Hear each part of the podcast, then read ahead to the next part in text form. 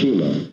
Welcome back to the Cold War. Don't have time for that. Don't Nope. have time for that. We we got too many notes. Well, episode one one seven. Sounds right. the end of the last episode, Ray, we talked about J. Edgar Hoover taking over the FBI, uh, disobeying orders from the Attorney General. Attorney General said, from now on, we ignore what uh, people's political views are. Hoover said, right, you are, boss, and then just kept doing Right. it. Uh, just put them in private files, not FBI files. And, and just one thing to add to that, real quick, there was um, another reason for him to toe the line. Obviously, be, besides being told by his boss, the AG, there was a, I think it was like four or five months, I can't remember exactly, where he's he was the acting um, person in charge of the entity. So obviously, when you're acting, you have to really appear to be toeing the line until it's made permanent. Obviously, he's lying the entire time. But the but uh, one book I read was that he was very careful while he was acting. Uh, he was in the uh, acting leader of the position until like t- until the end of the year 1924 when it was made permanent. So again, he knows how to play the game. He's going to keep on doing it, and now he's every time he comes up with a, a problem, he just figures out a way around it and a way to keep on doing what he's doing and to be even more secretive each time. And then in the early 1930s, in the middle of the Great Depression, when Herbert Hoover was president, Yeah. there was uh, the bonus march of 1932. And again, we've mentioned this briefly on an earlier episode. Um, for people who don't remember, this is when 40 odd thousand people marched on Washington, uh, including 17,000 World War One veterans and 25,000 supporters, to demand that the veterans get paid their bonuses from World War One that had been promised. They had been promised they'd get paid, but some of the payment was pushed out into, I think, 1945. Yeah. And Yeah. of course, by 1945, they were like, no, now we've got another thing that we've got to pay for. Um, but they, they wanted it because the, the depression was on and these people were out of work and they were poor and they were starving and they said, give us that money now. Yeah. Can I, before you go into it, I just want to give a- just a quick background because this was something I didn't know. I enjoyed learning this. So, when Herbert Hoover is elected in 1928, he comes in with this brilliant, uh, with this reputation for being a brilliant administrator and a reformer.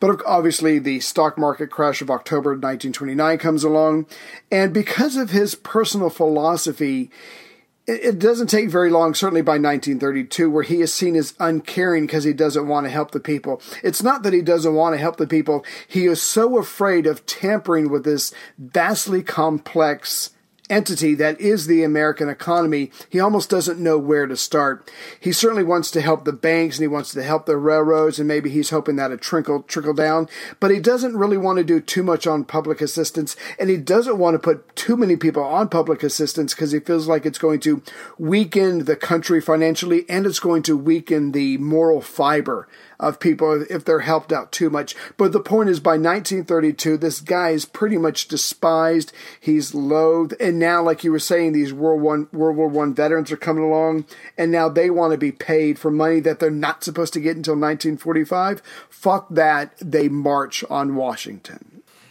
And to deal with, so they set up camp out the front of the White House. Yeah. Um, And to disperse them, Douglas MacArthur and Major Dwight Eisenhower uh, are sent in to do a bit of a Napoleon, uh, but instead of dispersing them with grape shot, they disperse them with tanks and cavalry and infantry and tear gas. God damn! Now, now, obviously, this is a major PR disaster for Hoover. I don't know what the fuck he was thinking. Um, you've got poor, starving veterans, Yeah. Uh, and you're going to wheel in the army to disperse your veterans. Don't be a cunt. Uh, Not a good look. right. Uh, so Hoover turned to his uh, brother, J. Edgar Hoover, his brother from another mother, um, and asked him to provide him with evidence that communists had been behind the bonus march and that what they had really done was crush an attempt at a communist revolution. Oh, God, bullshit. I need a cover story. I need a cover story. This is the president asking the head of the FBI to lie about why he sent in the troops Yeah. to shoot at American servicemen and women, veterans of World War One. That's you can't get much lower than that. It, you can, but you'd have to work at it. That's Trump level. Is this where we should, you know, is this a good time to play the American national anthem and have you put your hand on your heart, America? No. No. Are you proud? Are you proud now, America? Um, No. So the Attorney General's office, uh, who Hoover worked for, obviously, uh, asked Hoover for all of the information the FBI had on communist activities, And he said, and J. Edgar Hoover said the FBI does not have any information on oh. communist activities. "We've been ordered to stand down." He said, "Come on." You know, are you lying to me? I swear, hand it- on heart, I am trick? not lying. The the FBI Listen to my words carefully. The FBI has no such files, sir. Wink, wink, nudge, nudge. Um, Well, no, I don't think he even think, wink winked Oh. because what he was doing was illegal. It was illegal for J. Edgar Hoover Yeah. to have God knows how many files at this stage, probably hundreds of thousands of files on American civilians. Right. Who had not been charged with any crime whatsoever. Yeah. He just had files on their lives and was using government resources to collect that information um, against the express orders of the Attorney General. Damn. So it's plainly criminal activity that the head of the FBI is doing, and at this stage, had been doing it for well over a decade. Um, so, I- I look, to- of course, this is. Uh, I'm sorry. I just have to ask: Do you think um, Hoover, en- excuse me, uh, J. Edgar Hoover, enjoyed looking whoever right in the eye, and going, "Sorry, sir, but we're not allowed to collect that. I wish I could help, but it's it's against the law. I, I can't do that." I I just imagined he was enjoying that a little bit. yeah, I think he had a little chubby at the end of that. Um, now, this is early in the Depression, as I said before. Now, people's lives were tough. Yeah. They were experiencing extreme financial hardship. And of course, this made them question the values and sustainability of capitalism. Hmm.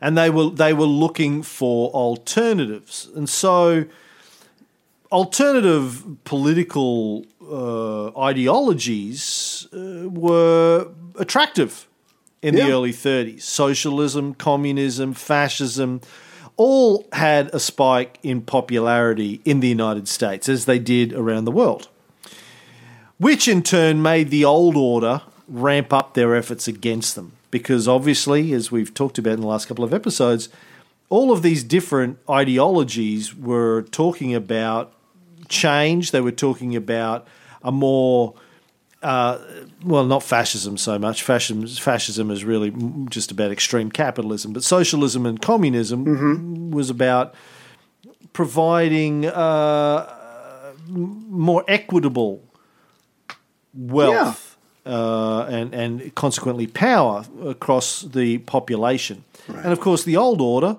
aka the rich white guys, uh, they don't want that. We like I things wouldn't. the way they are. Yeah. This is our apple cart. Don't upset the apple cart. We own the apple cart. Don't fuck with my apple cart. Now, I wanted to then talk about 1936. In August of 1936, after FDR as president, mm-hmm. he actually invited J. Edgar Hoover to the White House to discuss subversive activities. Mm. Now, Hoover had been pushing for this meeting.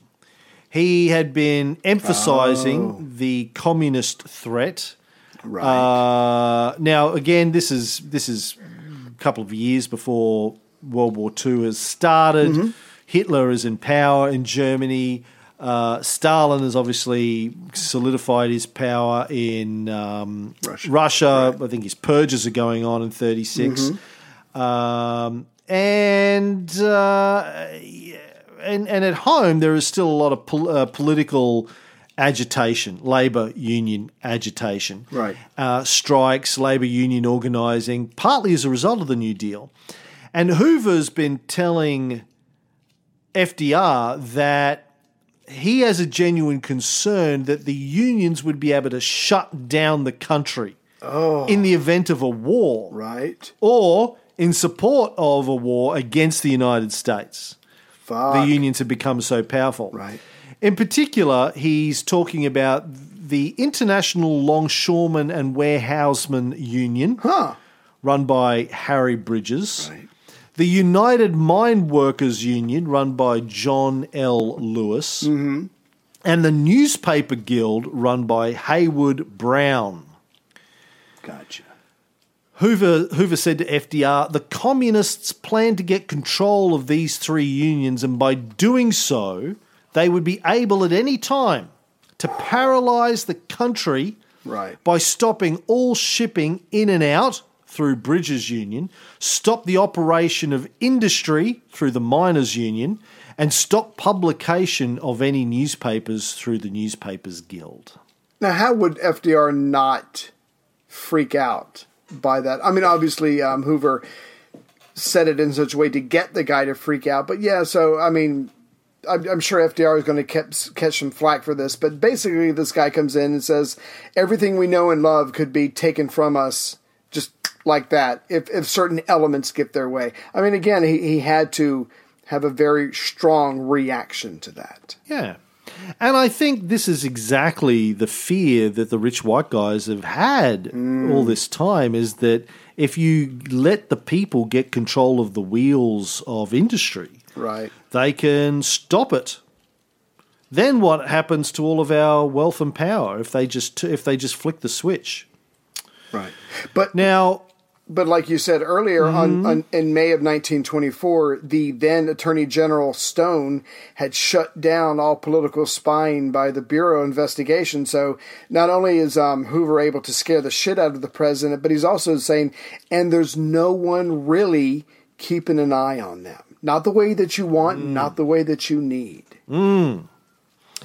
Now, before we get into what happens next, I want to talk about Harry Bridges, and I want to thank our friend Victor Santoki in uh, LA for Right. bringing him to my attention. Cool. I never heard of Harry Bridges until Victor mentioned him to me. Harry Bridges was an Australian born American union leader. Right. Born in Melbourne, went to sea as a merchant seaman at age 16 and joined the Australian Sailors Union. Entered the United States in 1920 and ended up getting a job as a longshoreman in San Francisco in 1922, basically a dock worker. Right. Um, do you know why they're called the longshoremen, Ray? No. Tell me why. Well, apparently it's because when you were on a boat uh, and you saw a big piece of coastline, you would say, "Hey, there's the longshore." That's I'm not joking. I'm It's dis- serious. No, I It's believe you. longshore. It's disappointing. It's still a disappointing answer. I'm just going to be honest with you. Okay. Well, that's what I read somewhere. No, I oh, it's the you. longshore as opposed to the short shore, which is an island. I guess it's the longshore. anyway, um, so he gets a job working on uh, the the whatever's the docks. Yeah. Now, uh, he joined the International Longshoremen's Association uh, in San Francisco uh, sometime after that, which is their union, the ILA. And then he was elected president Yeah. In 1935 Yeah. of the union. Now, according to his own version of events, the union was run by the mob at the time. Oh. And it's, and if anyone's ever seen on the waterfront, great Marlon Brando film, I could have been a contender. It was you, Charlie. It was you. um, yeah, yeah, that's based on the docks in San Francisco. So that's Oh, wow. that is a telling of the mobs running the docks. And and Harry knew that, but at least it was somebody. Somebody was fighting for the working man. Yeah. So he took it over and cleaned it up. And he ended up becoming one of the most influential labor leaders in US history. He was so influential, he was on the cover of Time magazine in 1937. Good for him. Uh, and he he really played a massive role in fighting for workers' rights in the mm-hmm. US, Yeah. and became one of the most hated men in America as a result. He was one of the most beloved and one of the most hated at the same time. Yeah. Which, as an Australian, is exactly what we want Yeah. from Americans. Pretty normal. It's- uh, Yeah. I, I enjoy the heat that I get from Americans. David David Markham posted a photo on Facebook the other day of a pillow that he's got with uh, Notre Dame Cathedral on it. And I said, "Is that the pillow that you scream into whenever I say something mean about America?" And he said, "Yes, I use it constantly."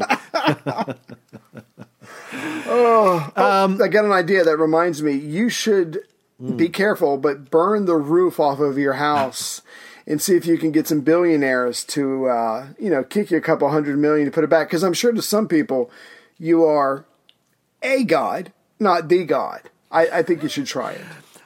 I thought you were going to say I should, I should get pillows made with my face on it that people could punch.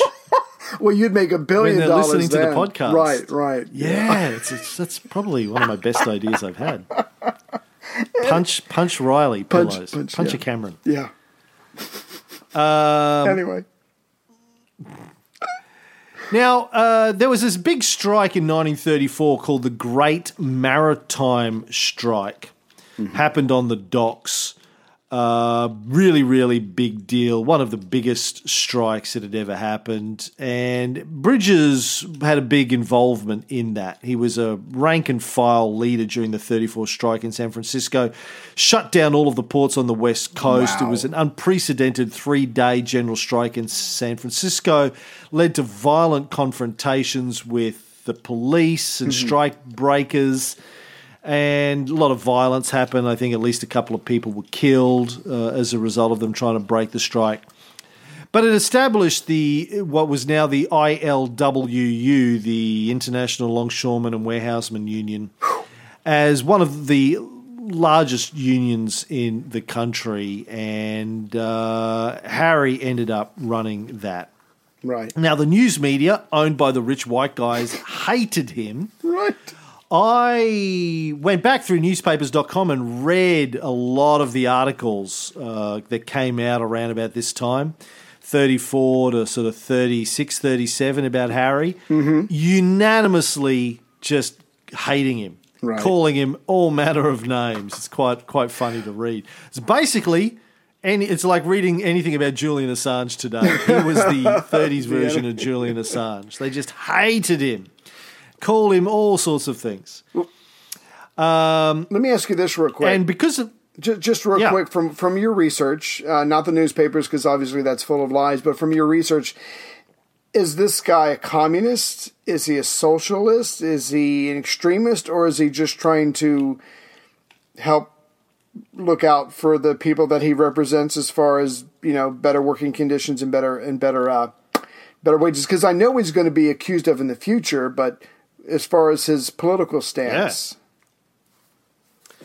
well, as you hinted at, he's going to spend a lot of the next uh, 20, 30 years being hauled in front of courts trying to accuse him of being a communist. right? Um, and we'll see we'll see what happens. Okay. That's part of the story. Let's not let's not jump let's Nope. not jump ahead. Nope.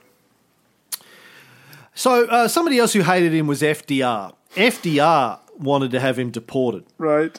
Uh, because for for a number of reasons. Number one, because of the power that he wielded, and also because he was a critic of the New Deal.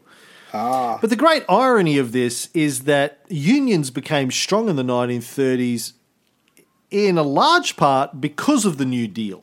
Right. Legislation enacted by Congress during the early New Deal made uh, unions a viable concern for the first time in a long time. They had suffered prior to this Yeah. because they were toothless to a large extent. but then there was this two things: the National Industrial Recovery Act of 1933 provided for collective bargaining, Okay. legalized collective bargaining. So then the unions could actually sit down at the table with employers Wow. and work out improved conditions. Then in 1935, there was something called the National Labor Relations Act, aka the Wagner Act, mm-hmm. which required businesses to bargain in good faith Huh. with any union supported by the majority of their employees. That's an idea. So these had to be enacted through legislation because employers obviously weren't doing that off their own Right. auspices before this because it was the right thing to do. Fuck 'em. Yeah. Yeah, but FDR introduced legislation to um, force it to happen. Good for him. Now, Harry, though, fought against aspects of the New Deal, even though he benefited from it, and the unions benefited from it. Um, partially because during or after this 1934 strike, Roosevelt tried to create something called the National Longshoremen's Board, which was like a body to arbitrate Right. The strike. Ah, okay. Um, and as Harry said in his own words, that's another lot of bullshit. The only thing that'll do the goddamn trick is to get organized and negotiate and strike if need be. Right. So he was like, don't fucking get involved. Uh, you know, we are going to work this out ourselves Yeah. through striking and negotiations. We don't need the government to interfere in the negotiation process because he didn't trust the government to do that. Yeah. Good point. Uh, he also integrated African American workers into the docks Oh. uh, and a lot of other stuff. But we'll, we'll talk more about Harry Bridges later. But he's a he's a big figure. I don't know that he's very well known in either Australia or the US. Died in 1990, by the way. Wow. Uh, li- lived a great long life, um, and I'll get into more of his story a bit later. But uh, hugely important figure in the the struggle for workers' rights in the United States, and an Aussie to boot. Right. Good for him. So back to FDR and J. Edgar Hoover. So Hoover said, "Hey, listen, these guys, these unions are being run by communists. They could shut down the country." Right. So FDR secretly authorized the FBI to conduct non criminal intelligence investigations. Huh. Again. So the FBI now had the authority directly from the president to investigate people who weren't charged with any crime or even suspected of a crime Right. just based on their politics. Right. If if I could go one step back, so Hoover and FDR are having this talk, and Hoover scares the shit out of the president, and the president's reaction is, you know, you're right. I need a better idea of what's going on with all these different various uh, entities and their activities, and that's when Hoover says, you know, there are currently no or government organizations that are uh, looking in that are collecting general intelligence on this subject. However, Mr. President, there is a 1916 statute which would give the FBI the authority if you officially ask for it through the State Department. Or uh, yeah, the State Department. Now, FDR, being the wily politician that he is, he does not want to, like you were hinting at, formally request from the State Department this thing. He's like, tell you what, no, no, we don't need to do that. There, there'll be too many leaks. Why don't you talk to Secretary of State Cordell Hull, your boss, the next day, and then I'll make sure Hull talks to you, and you two can work it out, and you can work out the details. But the point is, I want it on the down low. It is going to be unofficial, official.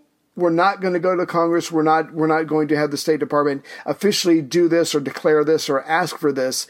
But I want it done. So FDR, just like Hoover, is skirting the law by having a private conversation with the right person. So, just to make sure people understand what's going on here, the mm-hmm. president, Yep. Roosevelt, Yep. Asked the director of the FBI to secretly investigate Americans. But let me add on to that. Hull, Cordell Hull, when he hears about this, says, Mr. President, no, no, you don't understand. I would be happy to put this request in writing because I agree with you. We've got to watch these communist sons of bitches. And and President's like, no, no, no, no. I don't think you understand. You're not looking at me. You're not getting the wink in my eye. I don't want you to make a request in writing, but I still want it done. You two work it out. Yeah. Yeah. Yeah. And that's when they wrote the song, We can't Work It Out. we can't work it out.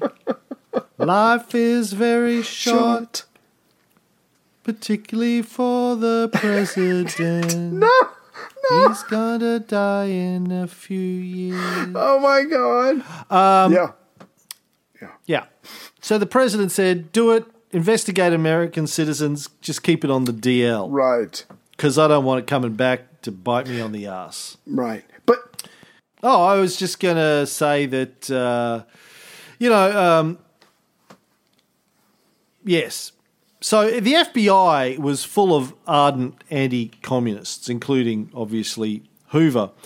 And any movement that challenged racial segregation or the corporate dominated economy yeah. were thought to be communists, either directly or indirectly influenced by or subservient to the Soviet Union. But the biggest secret of all mm-hmm. is that J. Edgar Hoover thought FDR and Eleanor Roosevelt Roosevelt might be communists. Oh, God. I have to keep the country safe from the president and his wife. That is a messiah Well- complex. the president just gave me a secret order to do something illegal, so uh, I know he's a bad guy. And I know. I mean, I'm actually doing it. I'll do it. I'll love to do it. But I know I'm not a communist. Right. I don't know that he's not. Maybe he's a communist. He's trying to subvert I trust me. our government by asking me to do something illegal. oh my god. Oh my god. Yeah. Now, more on that uh, later. But um, I wanted to point out that uh, Cordell Hull said to Hoover, "Listen, I'm not going to keep any files on this, Right. and all I want you to do is keep a book where you write down the time and date and the place of these conversations." Right. but don't tell me about it and don't show it to me because I don't want to know about it. So, if that's the case, who is Hoover checking in with? Because we've all got bosses. Yeah. Hoover was Hoover's boss. There was no oversight. Right. It was just, uh, you know, you do you. J E, J E H, J. But see, that's the part I want to make sure we absolutely cover. There are several loopholes here that Hoover's going to take advantage of, but the hoop loopholes are put in on purpose by the people who are above him because this is unofficial. This is, for lack of a better word, illegal. And, and, and this is something that they're trying to make sure no one hears about, supposedly because they're trying to protect the security of the country. So, just imagine Hoover going to his boss Hull and saying, "Hey, your boss wants me to do something." Okay, that's fine. But you would think Hull would go to FDR and go, "Okay, so I talked to Hoover, everything's fine." Now, um, where's the line at? What are the limits? Um, how where, where you know what's going too far? Give, give me some guidelines. That conversation never takes place. It's literally hoover saying to his boss your boss wants me to do something. I'm going to do it. And because it's coming from your boss i'm not going to check in with you and hull is like no please don't check in with me i don't want to know any details Hoover's got a blank check to do whatever the fuck he wants. And because he's got this Messiah complex, he's going to run with this thing, I think, more than FDR could have possibly imagined he would run with it. That's why I think it's funny when people are criticising the current Attorney General Barr Yeah. for being a stooge of the president. Duh. Like it's never been done before. That's his I'm like, job. please. That's his job. He's not the first Attorney, attorney General to uh, go down this pathway. right. anyway, we had the guy in 1924 who got fired. this guy, 12 years later, Hull is, uh, you know, secret orders from Roosevelt to investigate Americans. Hull or Hoover?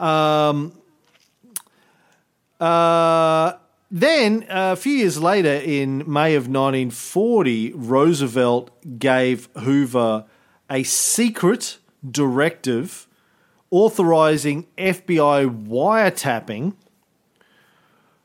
uh, anyone who was considered to be uh, a threat to national security. oh God! And again, that was made illegal in nineteen. Not illegal. Was it made illegal? I think it was made illegal. Was it by an act of Congress? I'm trying to remember. Or the Supreme Court. Yeah, 1934, uh, both Congress and the Supreme Ah, Court had okay. ruled that wiretapping was illegal. Okay. But uh, Roosevelt got around it, saying, "Well, but this is this is different. So This is grave matters involving the defense of the nation." He said. Oh, that makes it okay. Basically, what I'm saying is, if the president does it, then it must be legal. right. That was Roosevelt's uh, theory. He did a pre- did a pretty good Nixon impersonation. That have to is good. That is good. Yeah. So the government at the time was worried about fifth column activities. Right. And FDR authorized the FBI to wiretap, quote, conversations or other communications of persons suspected of subversive activities against the government of the United States, including suspected spies. Wow. Um, And again, the Attorney General at the time was now Robert Jackson. He uh, advised Hoover that he would not be keeping a record of this Yeah. and recommended that Hoover just keep a book you do it. with uh, details, time, place, and case. Yeah. But uh, we're not going to check. We're not going to look. We don't want to know what you're doing. You just do it. Plausible. You got this. You got this, Je. You got this. yes, plausible. Yeah, you got this. No, we trust you. he probably said- "You the man." You used to work at the Library of Congress. Well, fuck me. You are qualified to keep all the notes and all the lists and, and record everything. I trust you. I'm going to let you do it. And who were some of the entities that were investigated by the FBI? The maritime industry, government affairs, coal industry, newspapers, clothing, garment, fur industry, general strike activities, the armed forces, educational institutions, communist and affiliated organizations, fascist and anti fascist movements, and organized labor organizations. All of them came under the scrutiny of this now empowered FBI. And the Kennedys and Eleanor Roosevelt and Mm-hmm. Yeah. Martin Luther King and uh, the Beatles, uh, Elvis. Uh, this Damn. goes on. Yeah. Muhammad Ali. Um, yeah, eh, pretty much everyone. It- it everyone really in America. If if you were doing anything that they deemed slightly suspect in terms of trying to make the world a better place, then uh, you were probably you probably had an FBI file. Right. Now we'll do more on J. Edgar Hoover and the FBI at some other stage. So the Red Scare, though, after 1945, obviously was more widespread and longer lasting than it had been before that. Uh, as a result, I guess, of some of the things that we've been talking about that happened after World War II. Then you had this. Actually, originally it was called the House Committee on Un-American Activities, the HCUA. Then somebody realised Hakua. Well, it sounds like Hakuna Matata. That's That's not it's no fun. No. Right. So they had to change it to HUAC later on. So that, that was easier to say. But it was it was created initially as a temporary committee in the U.S. House of Representatives in 1938, Right. uh, essentially as a way to undermine the New Deal by investigating communist influence in the labor movement. As I said uh, a couple of episodes ago, it was run by a guy from Texas. Yeah. Senator Martin Dees. No, Congressman Martin Dees. Dies. Uh, Dies. You told me it's pronounced. Dies. Junior. He was junior. Yes. or was No. he senior? He was junior. He was not a self-made man like his father. His father was the representative of the same district before Junior came along. So Junior,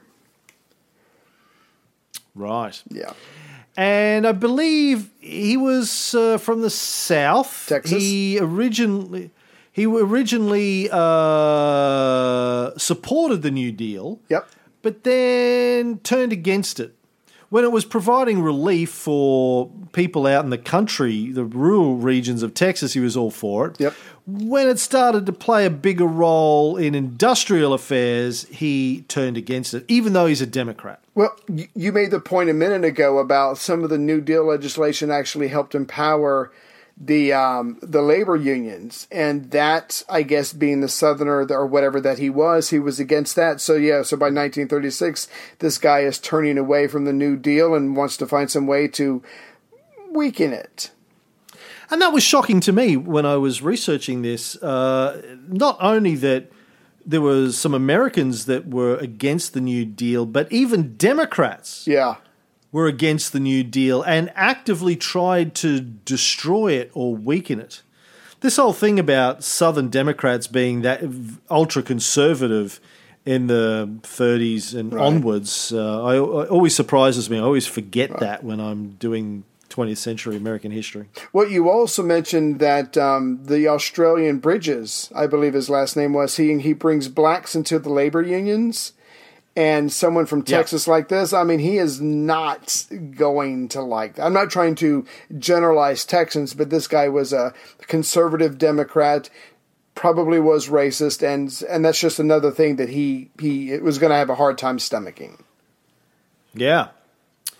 So um, his committee, the DIES committee or the House Un American Activities Committee, as it became, really started to target people involved in the New Deal. And one of the, I came up with some stories around this that really demonstrate how it was an anti-New Deal committee in- originally. And th- some of these stories really surprised me and shocked me. The, the first one I wanted to talk about was Frank Murphy, who was the governor of Michigan. Okay. Um, he was elected as governor of Michigan in 1936, defeating the incumbent Republican Frank Fitzgerald. Right.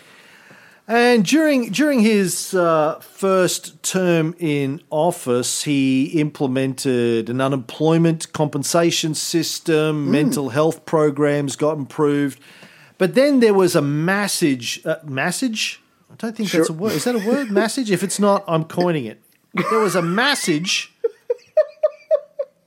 Hour three. Um, um, it's a massive message. Is a message. If you want to, Right. somebody put that in Urban Dictionary for me. Sure. There was a massive and historic sit down strike at the General Motors plant in Flint, Michigan, Yeah. famously uh, the subject of Michael Moore's Yeah. first documentary. Which still does not have clean Uh, drinking water. Michael Moore doesn't? No, Flint. Yes, Flint. Yeah. Uh, the United Automobile Workers had a massive strike there, which ended up being a turning point in sort of collective bargaining in the United States. But uh, there was a there was sort of a big showdown between workers and police. The police were called in to act as uh, strike breakers. Big battle between them. Twenty seven people were injured. Thirteen strikers ended up with gunshot wounds. And then Murphy called in the National Guard, but to protect the workers, not shit. to evict them, Right. as is normally the case. Yeah. There was actually a court order requesting him to use the National Guard to expel the strikers, but uh, he didn't. He used them to protect the workers and basically Damn. forced a negotiation between the workers and uh, General Motors. Right. He had been told by the union that if the strikers would re- be, were removed by force, there would be even more bloodshed. So, you know, he tried to force a peaceful settlement um, and managed to end the confrontation. General Motors recognized the union uh, under a bar- as a bargaining agent under that new Labor Relations Act that I mentioned Right. And that, in and of itself, that successful negotiation had a huge impact on the effect of organised unions in the United States. The next year, the United Automobiles Workers Union saw its membership grow from 30,000 to 500,000 members. Right. Good for them. The BBC called it the strike heard around the world. nice. Nice. Well, yeah, good. Happy ending, right? But a couple of years later, Right. Murphy's Murphy's running for re-election, Uh-huh. and a couple of witnesses were called to appear before the Dies Committee Oh shit. and called him a communist sympathizer and a traitor. Oh. He's the fucking governor Yeah. of Michigan. He handled it. He handled his business. And as a result of all of the bad press that he got, at least partially as a result of that, he lost his re election to his predecessor, Fuck. the uh, Republican Fitzger- Fitzgerald, Yeah. who became the only governor of Michigan to precede and then succeed the same person.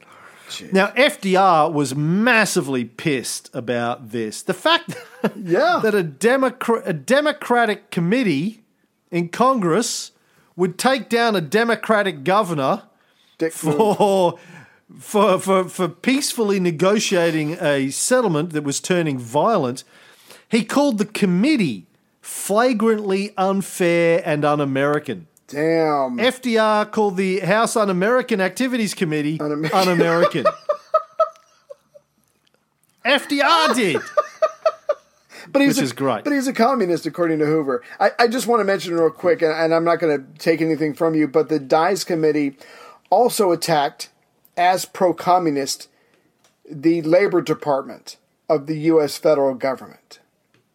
Also Yeah, attacked the bunch of commies. yeah National Labor Relations Board as communists. So again, I mean, this guy is just all over the fucking. And then, of course, these are entities that are to help people, you know, collective bargaining, you know, unfair labor practices, that kind of stuff. And he's calling them fucking communists. That's insane. So th- even at this stage, Yeah. uh, this is the late 30s, this is before World War II, Right. The accusation of being a communist sympathizer is being used to influence elections. Right. It's being used to influence uh, negotiations between workers and employers. Um, and it's even being used to try and influence the ability to stop uh, the media from spreading bullshit, as we'll see in a minute. Uh, anyway, just uh, Murphy himself, uh, this guy who was the governor, accused the Dies Committee of using their hearings to influence the election. But he had a soft landing. FDR made him the Attorney General of the United States and then put him on the Supreme Court. Yes. So uh, he, he did okay, Murphy. And famously, he wrote the only dissenting opinion in Korematsu versus the United States, which was the hearing that upheld the constitutionality of the internment of the Japanese by oh, Roosevelt Oh, right. during World War II. so So. I don't know how FDR felt. I don't know how FDR felt about that. I put you on the fucking Supreme Court, and you vote against and me. then you turn around and, and vote against me Dick move. vote against me arbitrarily putting every Japanese person in the country in jail for a few years who had Yeah. committed no crime just because they had slanty eyes. I mean, hello. Can, He he, being Murphy, uh, in his dissenting opinion, called it the legalization of racism. oh, nice. Um, s- If I thought America already had legalized racism, I didn't know how that that was a you needed more laws to Well, legalize now, that. yeah, but there you go. we got the Supreme Court. And, and since we're doing dick moves, just one more. Um, Dies um, again, as, as as we said a couple of minutes ago, had race issues. Being a Southerner, um, he articulated concerns of the racial question, just like Hoover's going to, as it relates to minimum wage, the minimum wage provision under the Fair Labor Standards Act, and he states that what is prescribed for one race must be prescribed for the others and you cannot prescribe the same wages for a black for the black man as you do the white man. So again, against the communist, against any kind of uh, progressive attitudes, and also against anyone who's not white. And this guy's in charge of a pretty powerful committee. Give me that. Give me that full quote again. I didn't quite understand that. What is prescribed for one race must be prescribed for the others. And then he says, and, but it should have been but, and you cannot prescribe the same wages for the black man as for the white man. But he just said what is prescribed for one race must be prescribed for I, the others. I think what he meant was, so that, yeah, you. that's contradictory. I, right. No, I think what he meant was, look, yeah, we got to nail this stuff down. We got to have some standards, but just make sure that the blacks are not being paid as much as the whites. Yeah, if you got to nail it down, you got to have minimums, whatever you got to do, but just make sure they're not equal. That's that's how I interpreted it. Oh, okay. So if we if we passed minimum wage laws for whites, then we'd have to give it to blacks, and we don't want to do that. Right. So What are you saying? yeah, that's yeah. Yeah, legend, superhero. Um, I like other criticisms uh, of him. Maury Maverick, who is another Democratic congressman from Texas, and Uh-oh. the man who invented the term gobbledygook. he actually had that on his business card. That Yep. hurts. Yeah. I invented the term gobbledygook. I got a cramp. Okay, He, I'm, I'm being serious. He did. I believe you. He invented the term gobbledygook. I'm jealous. It- What? I mean, uh, like uh, uh, I've accomplished some things in my life, Ray, but at that you could die happy. that's I think that's Barry and Stan level shit right there. it is. They. I wonder if they fucking. He probably did hire Barry and Stan. He um. He also is the guy that uh, hired Lyndon Johnson, who was merely a congressional secretary, to work for him during the Democratic primaries. Right. Big champion of um, the New Deal. Hold on, I've got a thing beeping. Shut up. That's it. Sweet talk it. Uh, uh, yeah, so he he wasn't a fan of the Dies Committee. He uh, oh, by the way, his grandfather. Uh huh. Do you know? Do you know who his grandfather was? Uh, grandfather of who again? I'm sorry. Maury Maverick. The actual Maverick from the TV show? No, I don't know who. Tell me. Well, I, I posted about this on Facebook the other day, but I don't think I've mentioned it on a show yet. His grandfather was Samuel Maverick, and I, I learnt this from my cowboy book that I'm reading. Samuel Maverick was a, a, a rancher who didn't brand his cattle. Oh. Huh. and as he everyone else did, he didn't, and as a result, cattle without brands on them were called Mavericks because they were different. Right. They're Mavericks cattle, Maverick cattle, and that's where we get the term Maverick from.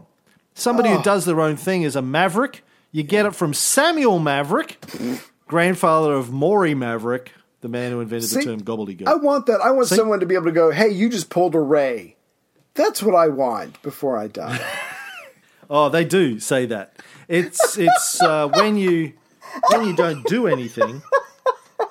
Uh, by the way, But you can have the I don't know if you saw this on Facebook. I forgot to mention this. I tracked down that old Facebook post from 2013 Uh-huh. yesterday because I wanted to reference it in my book, another book I'm writing, um, about how you and I got started doing our shows together when uh, what's his face Jordan Harbour posted Right. on the History Podcast Facebook page.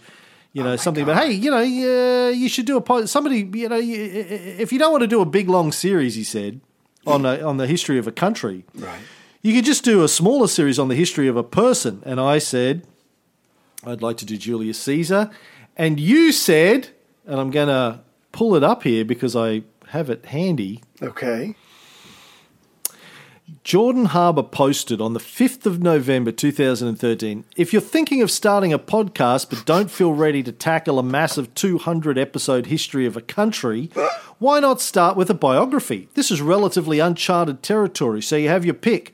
Churchill, Hitler, Caesar, Washington. These guys are screaming for podcasts. Are they? I posted, I've been wanting to do a series on Caesar for years. If anyone wants to do it with me, let me know. J. David Markham then wrote the next comment, Right. not saying I'll do it, but he said, I very much appreciate the positive comments about our Napoleon 101 podcast. What? You will be hopefully pleased to hear that we plan to begin anew with some special guests and other programs. Th- again, thanks for the nice remarks.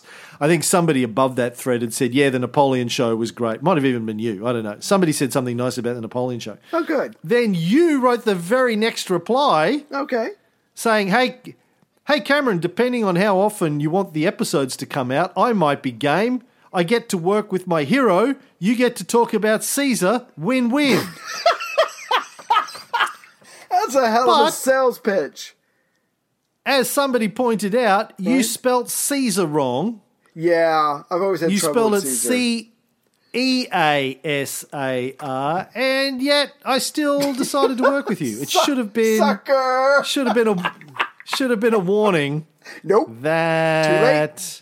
It's like a Catholic Yeah. wedding. Too late. So that's do, that's doing a raid right there. Um, back to Maury Maverick. Yes, he please. criticized the Dies Committee, asked uh, exactly what un-American even meant. Right. He said, "Look, anything you don't personally agree with could be called un-American." What the hell does it even mean? I've, I say the same thing in this country when they say things are un-Australian. Go, what does that even fucking mean? We're a country of immigrants. What does un- un-Australian mean? Right. Not liking Vegemite? That's about the only un Australian thing I can think of, is not liking Vegemite. Right.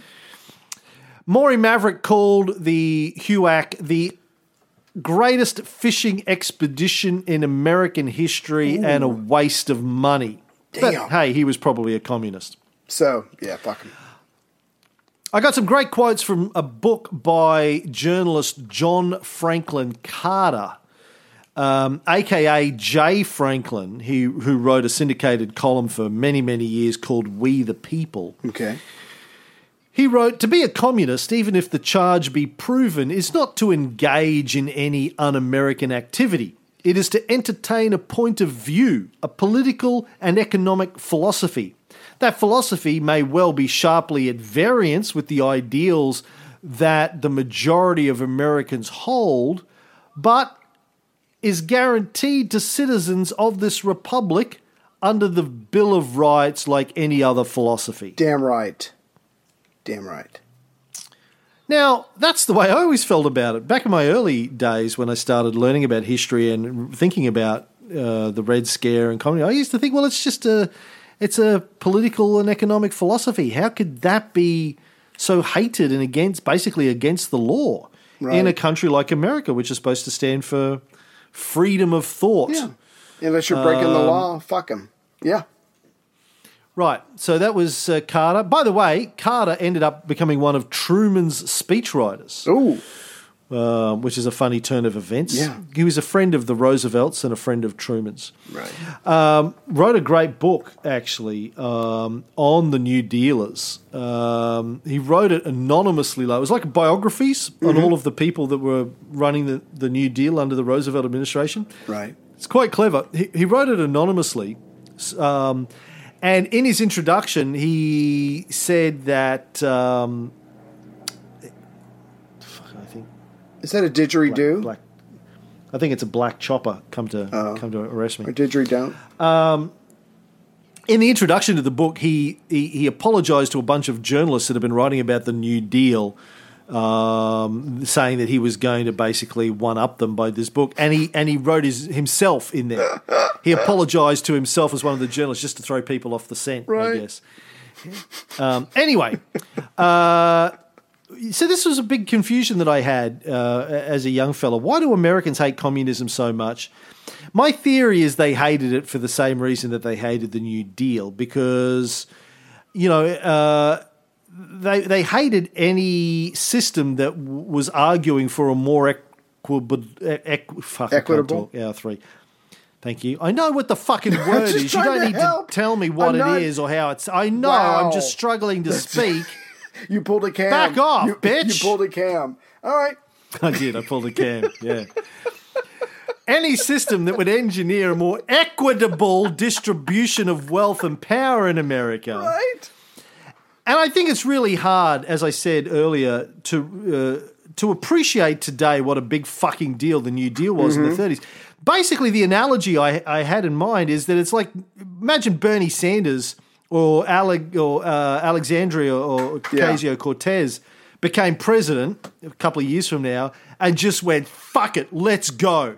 Balls to the wall, full on socialism. We're going to, Right. two years, Yeah. we're going to turn everything around and make it completely socialist. Right. That's essentially what the New Deal felt like to people in the 30s. Instead of this bullshit Obama did, which was like, let's all be friends and get along, come in for a group hug. Right. Imagine it was just like this massive revolution. That's how it felt. Here's how uh, Franklin Carter put it in his New Dealers book. We are having a revolution. By the way, he wrote this in 1934. We are having a revolution, and the revolutionary process will take from 10 to 20 years. Nobody knows what it will lead to, and nobody seems to care, which is perhaps a good thing. For revolutions have a habit of behaving pretty much as they please and of reaching their final goal against the announced will of all concerned. Revolutions, in fact, seem to be the product not of plans, but of glands, and so follow the lines of personality rather than policy. I like that. Yeah. Not of plans, but of glands.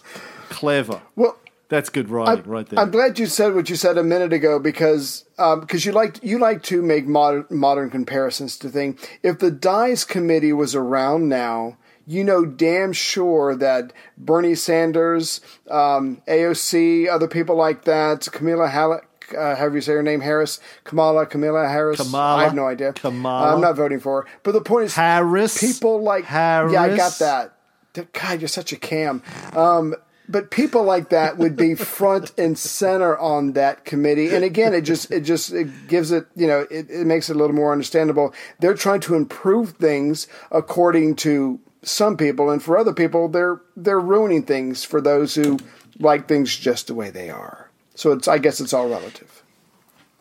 Yeah, there are always people uh, who uh, are, are profiting from the existing order. The old order is what John Franklin Carter calls them. They're the old order. Right. They don't want things to change, and why would they? They're making bank in the old order, so they're going to do everything in their power to prevent any changes. Right. Uh, maybe you can, you know, play around the edges, but no significant changes. I got more quotes from Carter I want to read. Any observer of American politics. No, shit. Start again. An observer of American politics once remarked that the difference between the United States and other American republics was that the others conducted their elections as though they were revolutions, while we conducted our revolutions as though they were elections. Nice. This guy's good. Yeah, again, yeah, he's good. Good writing. Now, that makes it makes perfect sense to fight against this if you're one of the one percent. Um, It's like it's like if you tried to pass a law for a more equitable distribution of height.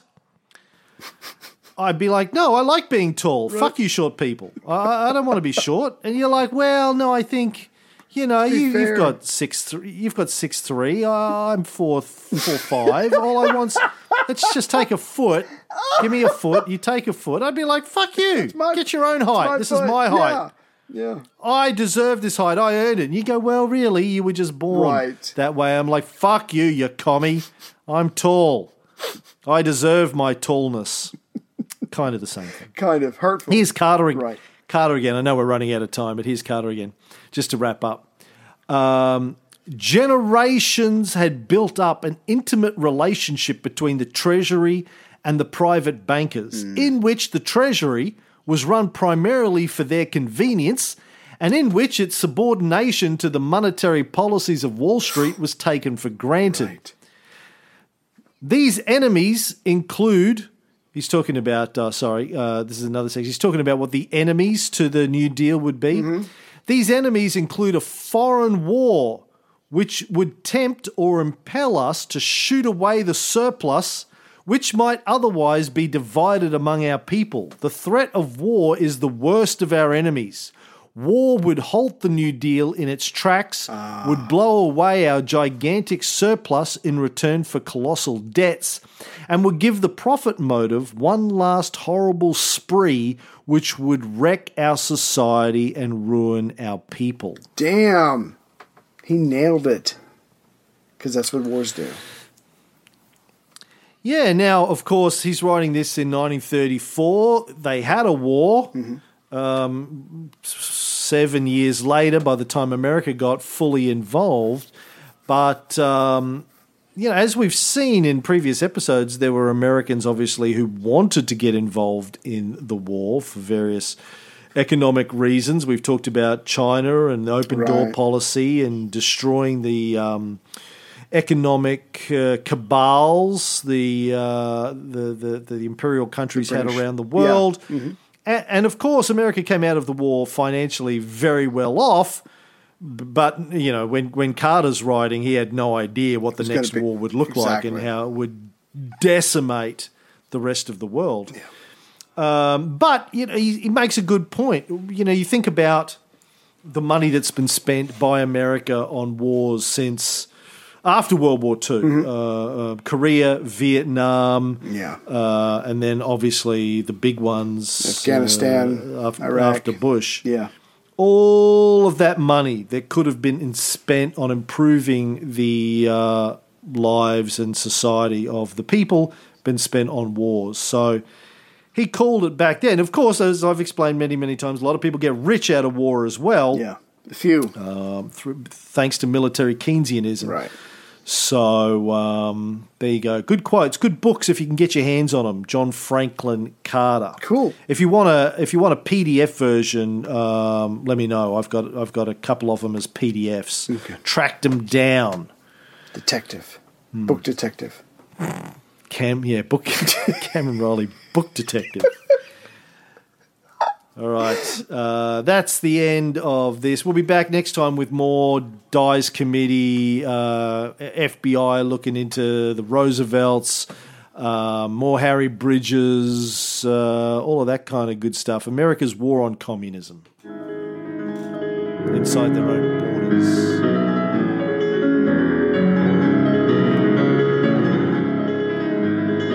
An iron curtain has descended across the continent.